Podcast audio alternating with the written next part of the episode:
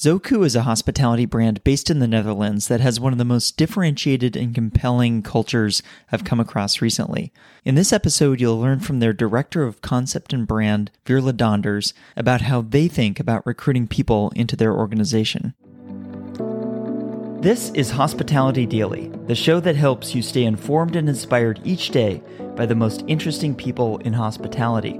My name is Josiah Mackenzie, and my goal is to help you reconnect with why you work in this industry and get fired up to go out there, delight others, and reach your goals.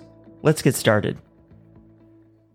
I'd be curious to hear you talk a little bit about how you think about recruiting and attracting the right people. How do you make them aware that Zoku could be a place for them and a career opportunity for them?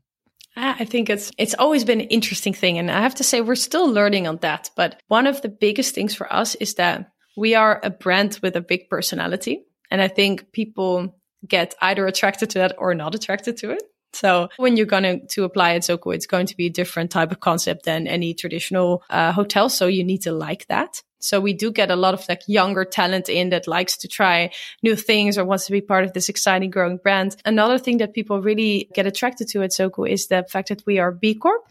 So it's for us, we're not only in it to make profit, but we also want to make the world a better place. And especially with, I think the younger generation, this really resonates. So there are reasons for at least applying and, and talking to us about career opportunities really is because they believe in our purpose and they believe in community building and they, they, you know, they like the concept, they like the purpose. And then when it comes to selecting, it's really through the conversations that we have, we kind of look for a certain mix of personalities because you can't only have extroverts and only have introverts and, you know, they're all, you know, it needs to be the right balance. So we always look at that.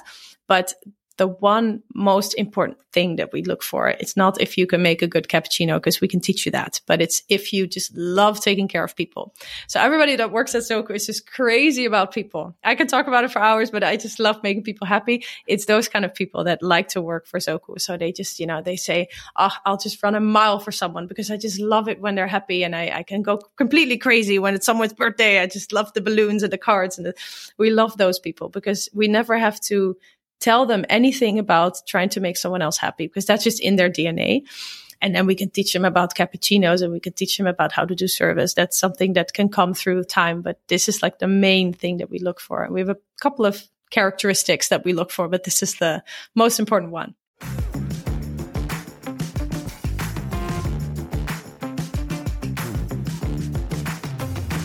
Before we go, I want to let you know about a few more things. First, if you haven't done so already, subscribe to this podcast on Apple Podcasts, Spotify, or your favorite app to stay inspired each day by actionable insights from the most interesting people in hospitality. Second, I've started sharing videos and photos from the stories on this show on Instagram and YouTube. So if you'd like to see those or watch along, I encourage you to follow Hospitality Daily there so we can stay in touch. Third, if you'd like to listen to more conversations like the one you just heard, visit this podcast website at podcast.hospitalitydaily.com. I've spent a lot of time building out this website because I want to make it really easy for you to listen to the topics and guests that you are interested in, whether that's culture and leadership, or operations, or technology, or something else. Browse and search the entire library of more than 400 episodes for some of the top leaders and innovators in hospitality at podcast.hospitalitydaily.com com to get ideas for delighting the people around you and reaching your business and career goals. I produce this podcast each day and give it away for free because I want us all to learn and grow together. If you enjoyed today's episode, I just have one favor to ask.